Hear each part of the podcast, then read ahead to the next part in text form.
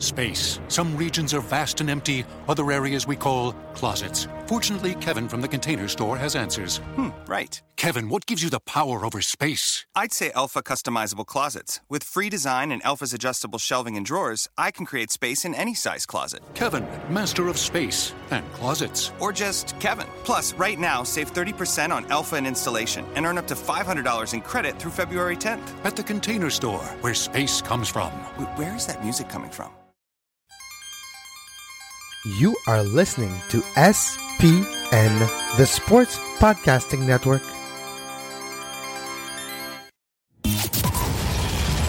Welcome to Scuderia F1, the podcast that's always up to speed with the latest Formula One news. Follow us on Twitter at Scuderia F1 Pod and subscribe to the show on iTunes and Stitcher. Now, here are your hosts, Mark Daly and Kevin Laramee. Hello and welcome to the podcast that is always up to speed with Formula One. Mark Daly here, welcoming you on board to this week's show. Kevin is away this week on what is a very busy Wednesday here, sporting wise for me. Got the, the podcast here rolling, and the Vancouver Whitecaps, the team that I cover here in Vancouver in MLS action tonight against Sporting Kansas City in one of their last matches of the season. And it's kind of funny the way that uh, Formula One and Major League Soccer roll kind of parallel seasons throughout the year means that from March to November, I'm usually very busy each and every weekend. And then from the end of November until the beginning of March is somewhat a little bit quieter. But as much as I love the fall and the winter, it does leave a big gap. And uh, I sometimes wish that they could maybe change the schedule a little bit. Although when they are rolling, it does mean that there's a lot of fun things and a lot of interesting things to keep me going each and every day and each and every week and month uh, for nine months out of the year. So I shouldn't complain too much. And speaking of Formula One, the uh, series is back in action this weekend for the U.S. Grand Prix, and the part of the season that I really like because it means that I get to watch races live. Yes, most of the time when they're racing in Europe and other parts of the world, it is just a little bit inconvenient for me to get up at four or five in the morning. If I power my way through the night, I can usually stay up, but I don't get out of bed that early when I get up to go to my nine to five. So even if it's for Formula One and I'm not getting paid, it's not going to happen. But uh, a very nice change of pace to be able to watch a, a, race live. That's why I always think it's a little bit weird that the Canadian Grand Prix in Montreal takes place in basically what is the, the European portion of the calendar earlier in the year, late summer, sorry, early, early summer, late spring, and, uh, but usually between Monaco and Spain. So it's usually kind of a, a funny little interlude that they jet over to the northeastern corner of North America for one race, and then we don't see the Formula One circuit return until the the, middle of the fall for the U.S. Grand Prix, for Mexico, for Brazil, and then uh, well, that's basically it. Only a couple more races left, and then we're off for the season finale in Abu Dhabi in just uh, about uh, I guess six weeks time, and I think I say it each and every year, but boy, it, it really does fly, doesn't it? Anyways, just a, a, quick reminder before we get into the show this evening. The World Championship at the moment for, for the drivers, Lewis Hamilton still on top, of course, with 331 points. Sebastian Vettel in second position with 264 points and fading quickly in his title challenge. And well, that's not new news. That's been going on for, for some time. And obviously, Mercedes and Lewis have it all to lose or all to win depending on your your point of view. But that's a, a good place uh, to start it because uh, Toto Wolff at Mercedes says that he's still worried a freak incident could derail Lewis Hamilton's fifth title.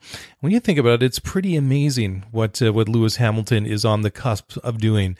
If he uh, wins it this weekend, and of course there are a whole bunch of different scenarios that uh, that can play out that will either clinch it for Lewis or it will prolong it for another week when they go down to the Mexican Grand Prix at the Autodromo uh, Rodriguez or Rodriguez. I should just say the uh, Rodriguez brothers Autodrome. But anyways, yeah. So I mean, if Lewis does clinch it, and I mean he's going to. I mean it. Uh, it it just seems to, it's it's obviously a foregone conclusion. It would take a monumental collapse that uh, we'd uh, see if he was not to win it. And uh, basically, if he wins, uh, wins this weekend at Austin and Vettel is third or lower, then it's a done deal. If he finishes second and Vettel is fifth or lower, third and Seb is seventh or lower, then it's all it's it's all a done deal. We can keep on going from there, but it goes quite a, quite a ways. I think he, as long as he scores eight or more points than Sebastian Vettel, then that's it. He will clinch his fifth world title, and he, then he's in pretty elite company. I mean, he has already been a four time world champion, but only Fangio and Michael Schumacher have won more, uh, with uh, Fangio winning five and Michael Schumacher winning seven during the course of their brilliant uh, careers. I'm sure that uh, Lewis is relishing the fact that he may soon be one of the uh, the all time greats. Uh, I know Alain Prost, obviously four time world champion, Sebastian Vettel, four time world champion. Obviously, those are very impressive uh, career markers, uh, career achievements, I guess I should say. But to, to be mentioned in the same breath as Fangio and and Schumacher is uh, something quite different. And then, of course, just on the other side uh, of the coin, if uh, Hamilton is uh, first, then if Vettel wins, or sorry, comes in second, then the the championship is kept alive for another week. If Lewis finishes second, then Seb has to be fourth or higher, and if Lewis finishes third, then Sebastian has to be sixth or higher, and then goes any uh, goes on for another week at least. But uh, that's why I thought it was interesting to hear Toto say that they're basically, uh, or he's concerned that any number of things could go wrong that could derail the title challenge for for Lewis Hamilton. I mean, uh, I, I think well. I mean, it's obviously not a done deal, but uh, of course, it's looking uh, pretty sure that they're going to win the Constructors' Championship as well for a fifth season in a row. And uh, again, a, a, fantastic achievement if uh, they, they can pull it off. But uh, it, it's just, I think it's interesting just to hear Toto and his reasons why he, he's worried. Everything, even going down just from mechanical failures to accidents to any number of things that could happen. He even said something bizarre like, well, what if Lewis broke a finger and really getting a little bit almost uh, paranoid about it. But I think it just goes to show the, the attention to detail that they have. And I always try to tell the people that work for me, you know, the, the way that you do the little things reflect in how you do the, the big things. It's sort of this, this, uh, this snowball effect that if you do all these little things right, right, then that translates into the, the, the bigger things. And obviously, the career that Lewis Hamilton has had and uh, the record that Mercedes has had over the past several years speaks for itself. So, talking about world champions and talking about um, uh, Lewis Hamilton and Sebastian Vettel, Nico Rosberg said that uh, Sebastian must focus on what he calls marginal gains to beat Lewis Hamilton. And uh, Nico, obviously world champion in world, uh, sorry, in 2016, already looking ahead to, to 2019. And uh, he said uh, basically that he did a, a, whole bunch of little things, which just little marginal gains here and there was what ultimately helped him win the championship championship in uh, 2016. And he said that you cannot let Lewis get, get inside of your head. And that if it gets to the point where you are not able to compete with Lewis on the in the mental game, then you've already lost just because how mentally tough that Lewis Hamilton is. So interesting to get a little bit of insight uh, from Nico Rosberg there, and definitely, I mean, that I think that uh, was what Kevin and I were talking about last week is just the fact that all the mistakes that uh, Sebastian Vettel has made over the course of the season has really turned the table and it quite dramatically and almost. Uh, I wouldn't say uh, right on a uh, any one instance. I mean, you can take half a dozen of them, but again, it's that that adding that that effect of everything all adding up is what really turned the tide in the favor of Mercedes and Lewis Hamilton, who just stayed consistent. Obviously, had some very good uh, results, a lot of victories, and then at other times just managed to get the points that you, you needed. And of course, it's a marathon and not a sprint, and unfortunately, that's what it looked like. Uh, that uh, Seb just gave it away in the long run. Although it is not over until it's over, so there could be plenty more to, to be done. But uh, we'll have to wait and see what happens in Austin and in the, the, the last four races of the year. But Maurizio Arrivabene, the team principal at uh, Ferrari, he's confident sooner or later Sebastian Vettel will win a driver's championship with Ferrari. And well, I think that they've proved this year that the Mercedes W09 and the Ferrari SF71H are well, I, I, guess it really depends at which point in the season you're looking at. Let's just say over the course of the entire year, I'd say that they're uh, they, have been pretty equal in terms of machinery. There's obviously been at times where Ferrari's had the advantage, and more recently, it's been Mercedes that have had the uh, advantage. But the point is that uh, both Vettel and Hamilton have both had excellent cars under underneath them. Maybe Mercedes didn't get off to quite of a, a hot start, and uh, obviously, I think they developed the car better over the long term and uh, over the course of the season, and that um, definitely helped. But uh, I, I, really think that right now, I think it's important if you're a, Arrivabene to to give your star a bit of a boost because with all the pressure that uh, that Vettel's been under and all the mistakes that he's made, and he's driving for Ferrari, and the uh, just living under that uh, that magnifying glass, not just in Italy but everywhere. I mean, everybody knows Ferrari, and uh, the expectations to perform there and to win there there are just uh, is is so immense, and I think that also kind of goes back to what uh, what Nico Rosberg was saying. Just if he can make those small incremental gains here and there, wherever he can find an advantage in, in whatever aspect it is of what he's doing on the track, off the track, training, nutrition, preparation, setting up the car, practice, tire choices, strategy, whatever it might be, just the, those little gains here and there. Those are the things that uh, ultimately are going to help give you an advantage and help stack the odds. Maybe I, I don't know if you can stack them in your favor against uh, Lewis Hamilton. I mean, obviously, Lewis is a tough, tough guy to beat, uh, not only mentally, but also just in the car. I mean, he's so consistent, he's so fast, and he's so good. But uh, if you just start adding these little things up, then maybe that's uh, that's what it will take. But uh, a very good and reassuring thing to see from Maurizio Arrivabene to, to, to back his star driver and really give him that uh, that boost that I think he really needs. And uh, I, obviously, I don't get a chance to sit in the garage with the drivers, but I see it quite often with other professional athletes. Just how when things when when things really aren't going your way, you know when they say when you're cold you're cold and when you're hot you're hot it really is true and uh, it, it's uh, really is a, a, mental thing quite a, a, lot of the time. And i think that's one of the things it's not so much how you fall but how you get back up and uh, respond. So um, seb obviously was saying even uh, before singapore and in, in the past and japan obviously they, they were saying that they were targeting to win at every track and uh, every race for the remainder of the season, and they're going to go out and fight. But uh, again, this uh, the the other week in Japan, we saw Sebastian Vettel coming together with Max Verstappen early in the race. Obviously, the uh, the, the qualifying did not go well for Ferrari, did not go well for Sebastian Vettel. So starting eighth place and having to fight all the way back up to the front, and I believe Suzuka is a race that's never been won by a car beyond the first row. So if you were not first first or second that race, then the, the odds that you were going to win that race are virtually nil.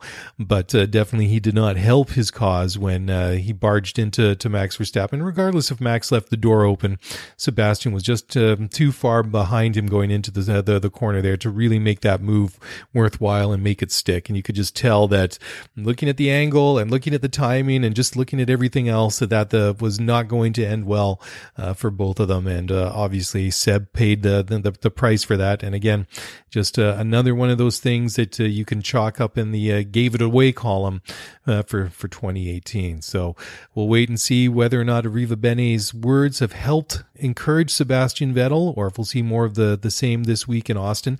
And we'll, we'll talk a little bit about the, the, the Grand Prix coming up. But if you, you look at the history of the U.S. Grand Prix, uh, it was not held from 2008 and 2011. Uh, prior to that, from 2000 to 2007, it was held at uh, that um, interesting sort of uh, circuit that they built that was partly on the oval at Indianapolis and partly in the infield. And then, of course, in the interim, it was uh, there was no U.S. Grand Prix, and uh, since 2012, they've been racing at the Circuit of Americas in Austin, Texas. There's only two guys I've ever won at that uh, at, at that track, and one of them is Sebastian Vettel, who won there in 2013 for Red Bull, and the other is Lewis Hamilton, who won uh, in 2012 when he was still with McLaren, and then last four years in a row. row. So Lewis owns the Circuit of Americas, and the crowd there loves him. So, very much almost like a home race for him. And uh, Lewis spends a lot of time in the States. And uh, I think obviously he's going to feel pretty pumped up, uh, feeding off the energy from the crowd. But yeah, so I think if you're either Seb or Lewis, you know, you can win at this track. So should be good. Should be good to see. Anyways, moving along in the news, Christian Horner, team principal at Red Bull Racing, says that he's encouraged by Honda's progress in their, their engine development. The Spec 3 engine that uh, Toro Rosso had at uh, the Japanese Grand Prix at Suzuka the other weekend was by far and away the most powerful and best, uh, most, I guess, kind of complete and uh, best uh, evolution of the engine, Honda engine so far in Formula One. So they're they're very encouraged about uh, the, the, the progress that, that they're making, and I guess uh, next year we will see once and for all whether well depending on uh, how uh, Red Bull performs, whether it was McLaren or whether it was Honda that was the culprit. When those dire years that we've seen at McLaren, and obviously this year things aren't going very much uh, better with them, even with the, the Renault engine, which was supposed to be an upgrade for them, and that uh, costly divorce that they had at on Honda at the end of last year. And they're, they're struggling. They're absolutely struggling and um, not even as good as Williams. And uh, Williams, of course, another sad case, uh, fighting it out at the back of the grid, just made too many radical changes on the car for this year, coupled, I think, with a, a couple of young and fairly inexperienced drivers, just makes it a, a, real recipe for, for disaster. So we will see if uh, Honda, well, their, their target, at least for next year, is to match the performance that um, and uh, the, the output, the horsepower that the current Renault engine that Red Bull is using, which they, of course, have uh, branded as a, a Tag Heuer uh, power unit that they're at least uh, trying to, to match that so they can at least be on the same level that they are right now. I mean, they're obviously the, the best of the rest behind Ferrari and McLaren and somewhat uh, quite distant down in the uh, the constructors uh, championship uh, with uh, uh, sorry uh, Mercedes on top 538 Ferrari 460 and Red Bull a, a, real real long way behind with 319 points in third place in the constructors. And they're miles ahead of Renault who are fourth. I mean they're not even to triple digits yet. Renault only have 92 points. So well we'll see if Honda can absolutely deliver what the what they're aiming to and give them a, a similar engine to what they have right now then I guess we'll really know was it McLaren or was it was it the Honda engine? I mean, obviously, it was a, a combination uh, of the two, the chassis and the engine during that partnership. Uh, but uh, definitely, McLaren still having issues despite having, in theory, a better engine just don't have the, uh, the the chassis to to really deliver. And I mean, if you see Fernando Alonso, who's obviously one of the best drivers on the grid in Formula One, scrapping it out at the back of the grid like he does, then well, there's more to it than just a power unit that's lacking some grunt and some horsepower.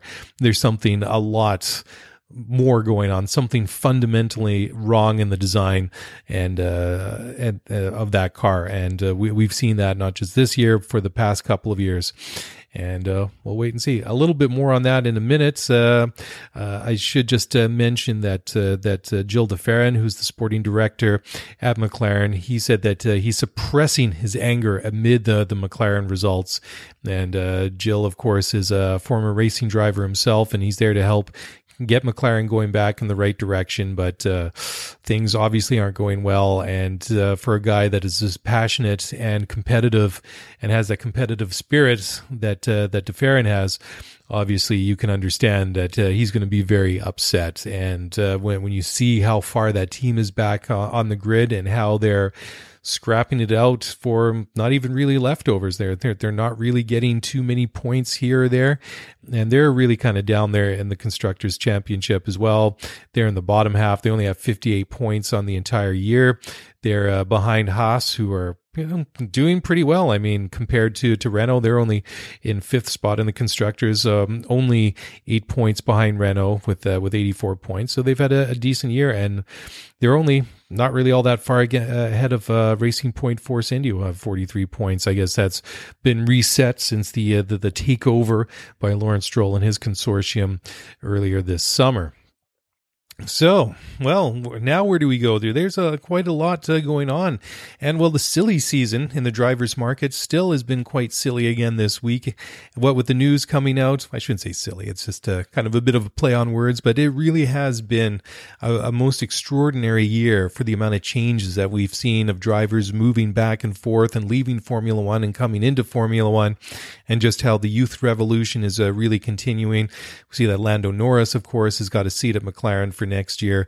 And he's joined by his fellow Brit, George Russell, who will race for Williams in 2019. So take your pick. Who's out at Williams uh, for next year? Is it Stroll? Is it Sirotkin? Is it going to be both?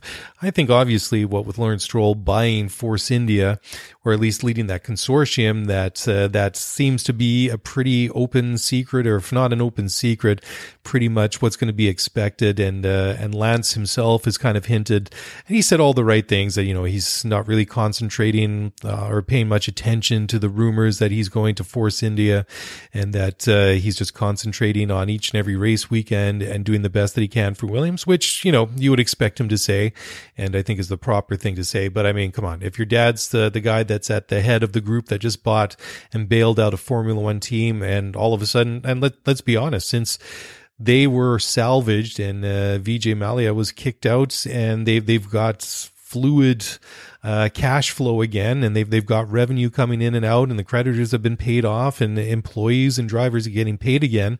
We've seen them really do well and uh, be quite competitive again. Uh, they've sort of uh, again been one of those sort of uh, best of the rest uh, kind of teams. Not quite as good as Red Bull, but definitely in in the top of that uh, that that group uh, behind Red Bull. And uh, they were really struggling in the first half of the year, and then uh, after the summer break, really kind of.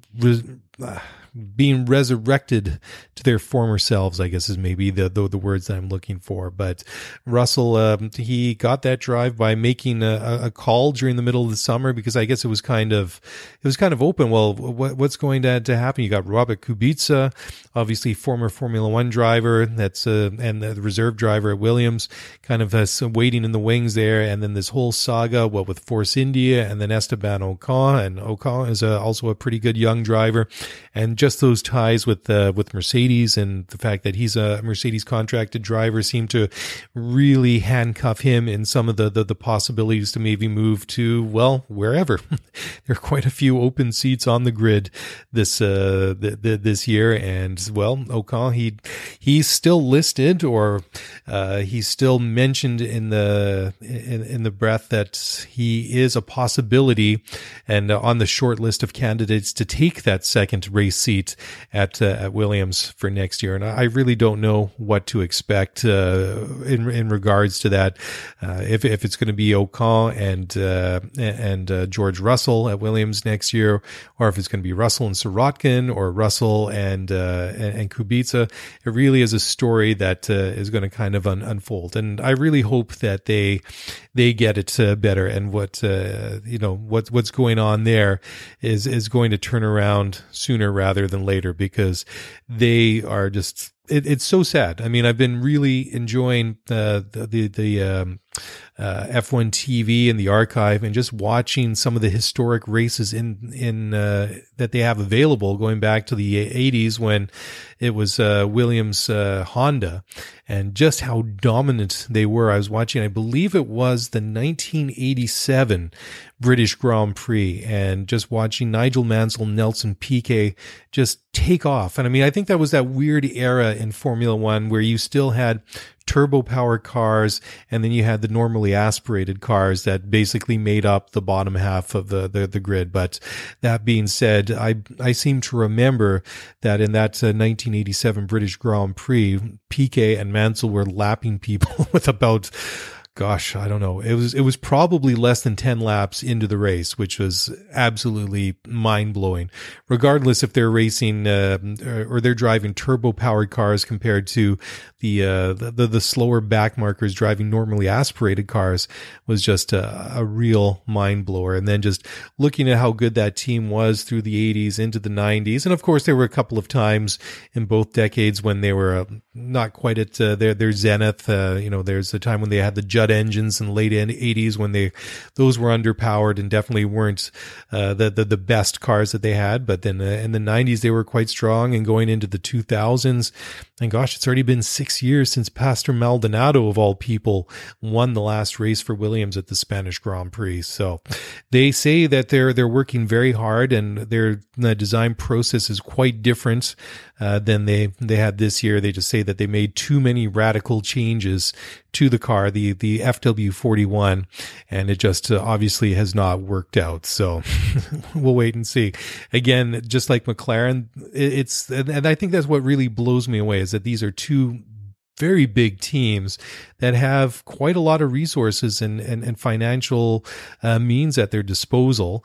And uh, despite what they all say, I mean, uh, especially Williams, I know that uh, they've sort of been saying for a long time that it's harder and harder for the privateers to keep up in, in Formula One. But that being said, I mean, it wasn't even all that long ago that, that they were kind of up there and kind of competing with the likes of Red Bull. So in the last uh, year and a half, and especially this year, the way that they've really nosedived to the bottom of the grid is absolutely uh, shocking. And alongside with McLaren, and I know I'll, I'll, probably keep repeating this until I'm blue in the face and you're all tired of me saying this, but it really is absolutely. Um, mind boggling, mind blowing to see two teams with such a storied history and, and finances at their disposal to be as bad and as far down the grid that they actually are. And then, but on the flip side, it is encouraging to see teams like your Force Indias and your Saubers uh, moving up there, and well, especially maybe uh, Sauber more than Force India. They've kind of, like I say a few minutes ago, they've kind of gone back to where they have been over the past several years. But the uh, the the improvements that Sauber have made this year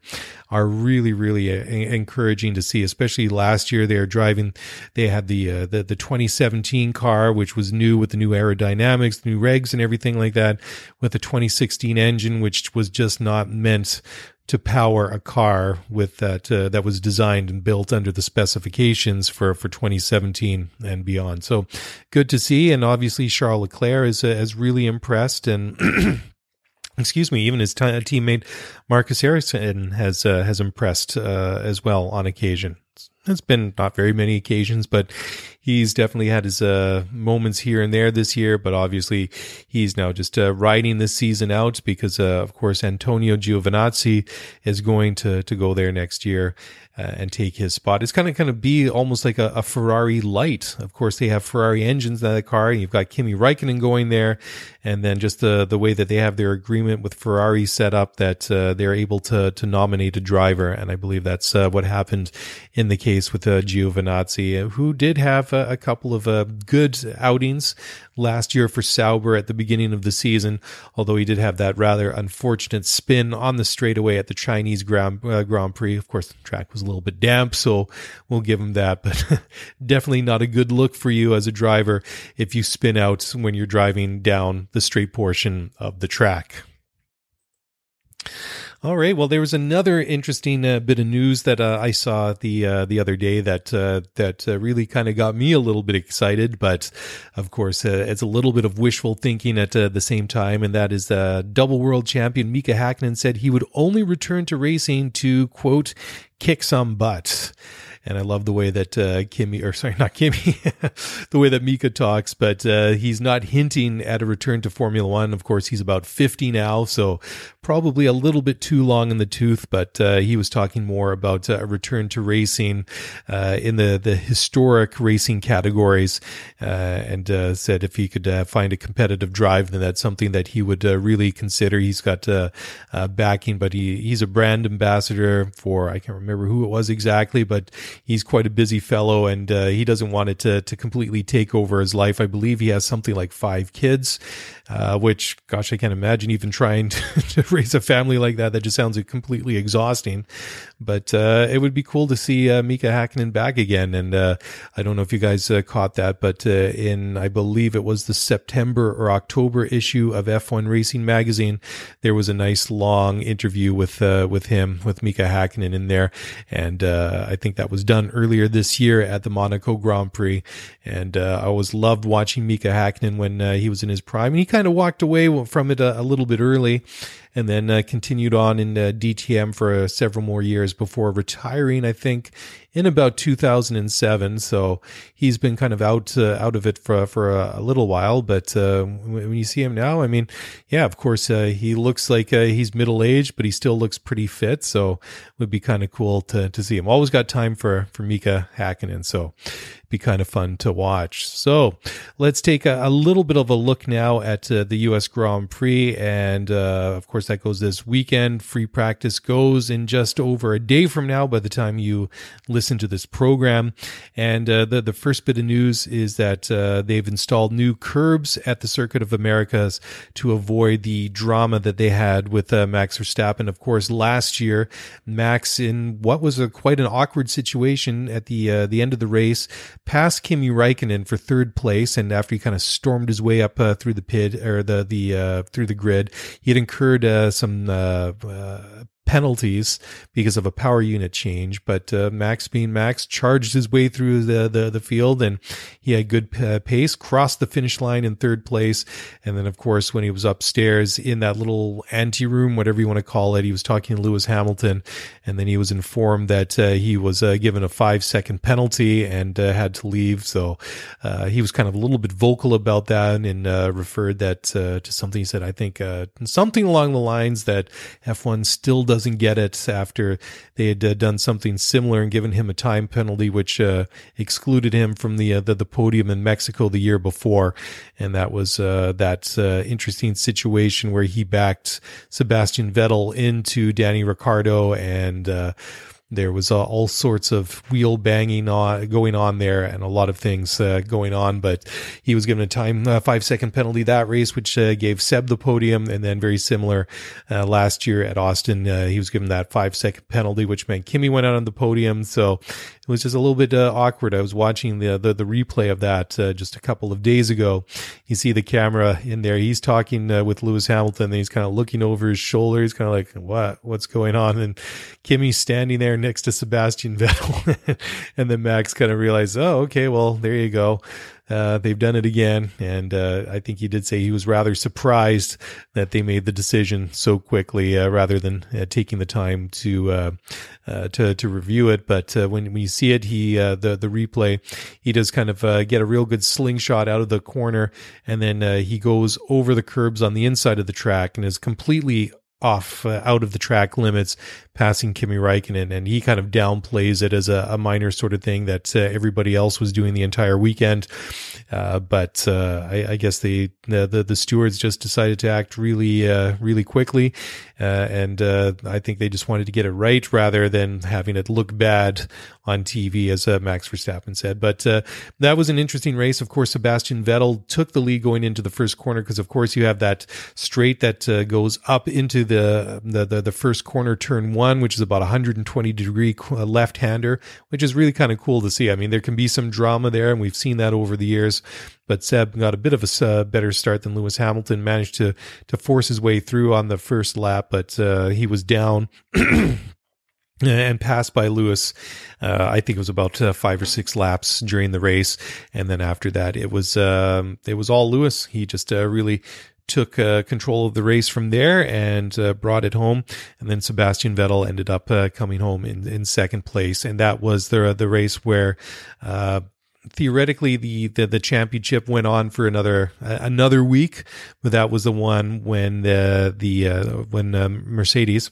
Sorry, my brain's just not working uh, tonight, guys. It's been a busy week, like I say, and missing my co-host. Anyways, that was also the race that Mercedes clinched the constructors championship for the fourth year in a row, and again, uh, that was a, a very impressive uh, achievement. But if you kind of look at some of the um, the characteristics of the circuit of the uh, the Americas. It is uh, I, I, quite like it. I think it's got some nice twisty uh, portions. It's got some nice straight uh, uh, uh, straightaways, and I quite really enjoy watching Formula One there. So the tires that are available for this year are the same as last year: soft, super soft, and ultra soft.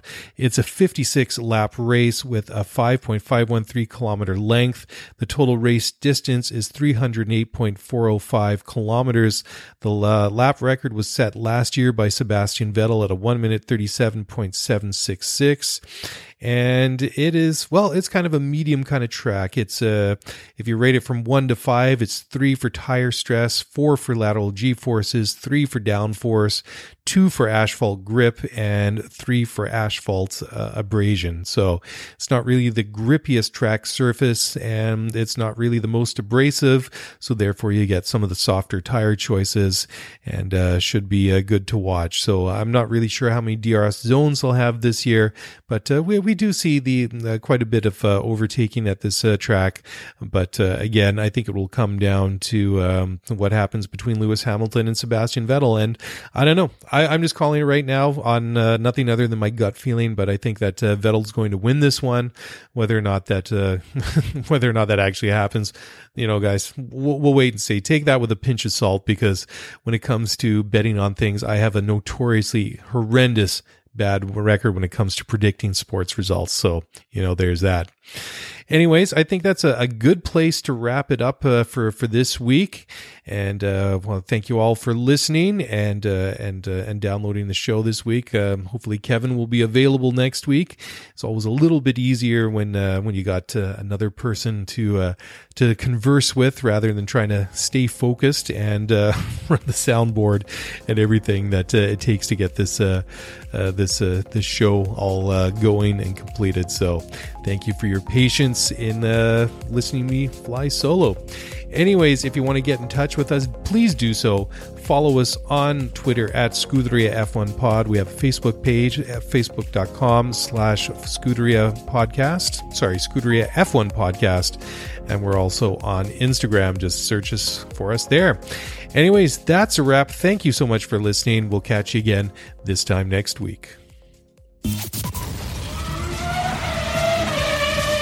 Thanks for listening to the Scuderia F1 podcast. If you want to get the show notes for this episode, then head over to ScuderiaF1pod.com. Want to get in touch with us? Then email us at ScuderiaF1pod at gmail.com. You were listening to SPN, the Sports Podcasting Network.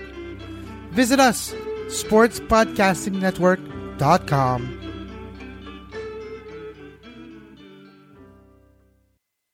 Space. Some regions are vast and empty, other areas we call closets. Fortunately, Kevin from the container store has answers. Hmm, right. Kevin, what gives you the power over space? I'd say Elfa customizable closets. With free design and Elfa's adjustable shelving and drawers, I can create space in any size closet. Kevin, master of space and closets. Or just Kevin. Plus, right now, save 30% on Elfa and installation and earn up to $500 in credit through February 10th. At the container store, where space comes from. Wait, where is that music coming from?